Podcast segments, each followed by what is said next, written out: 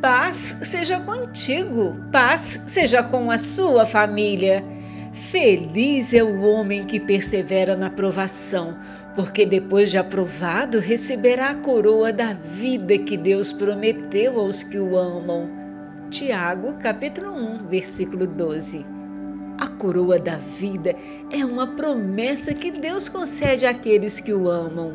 Embora enfrentemos tremendas provações e tribulações, não seremos esmagados.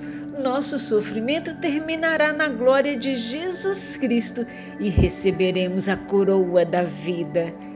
Que belo final para esta vida!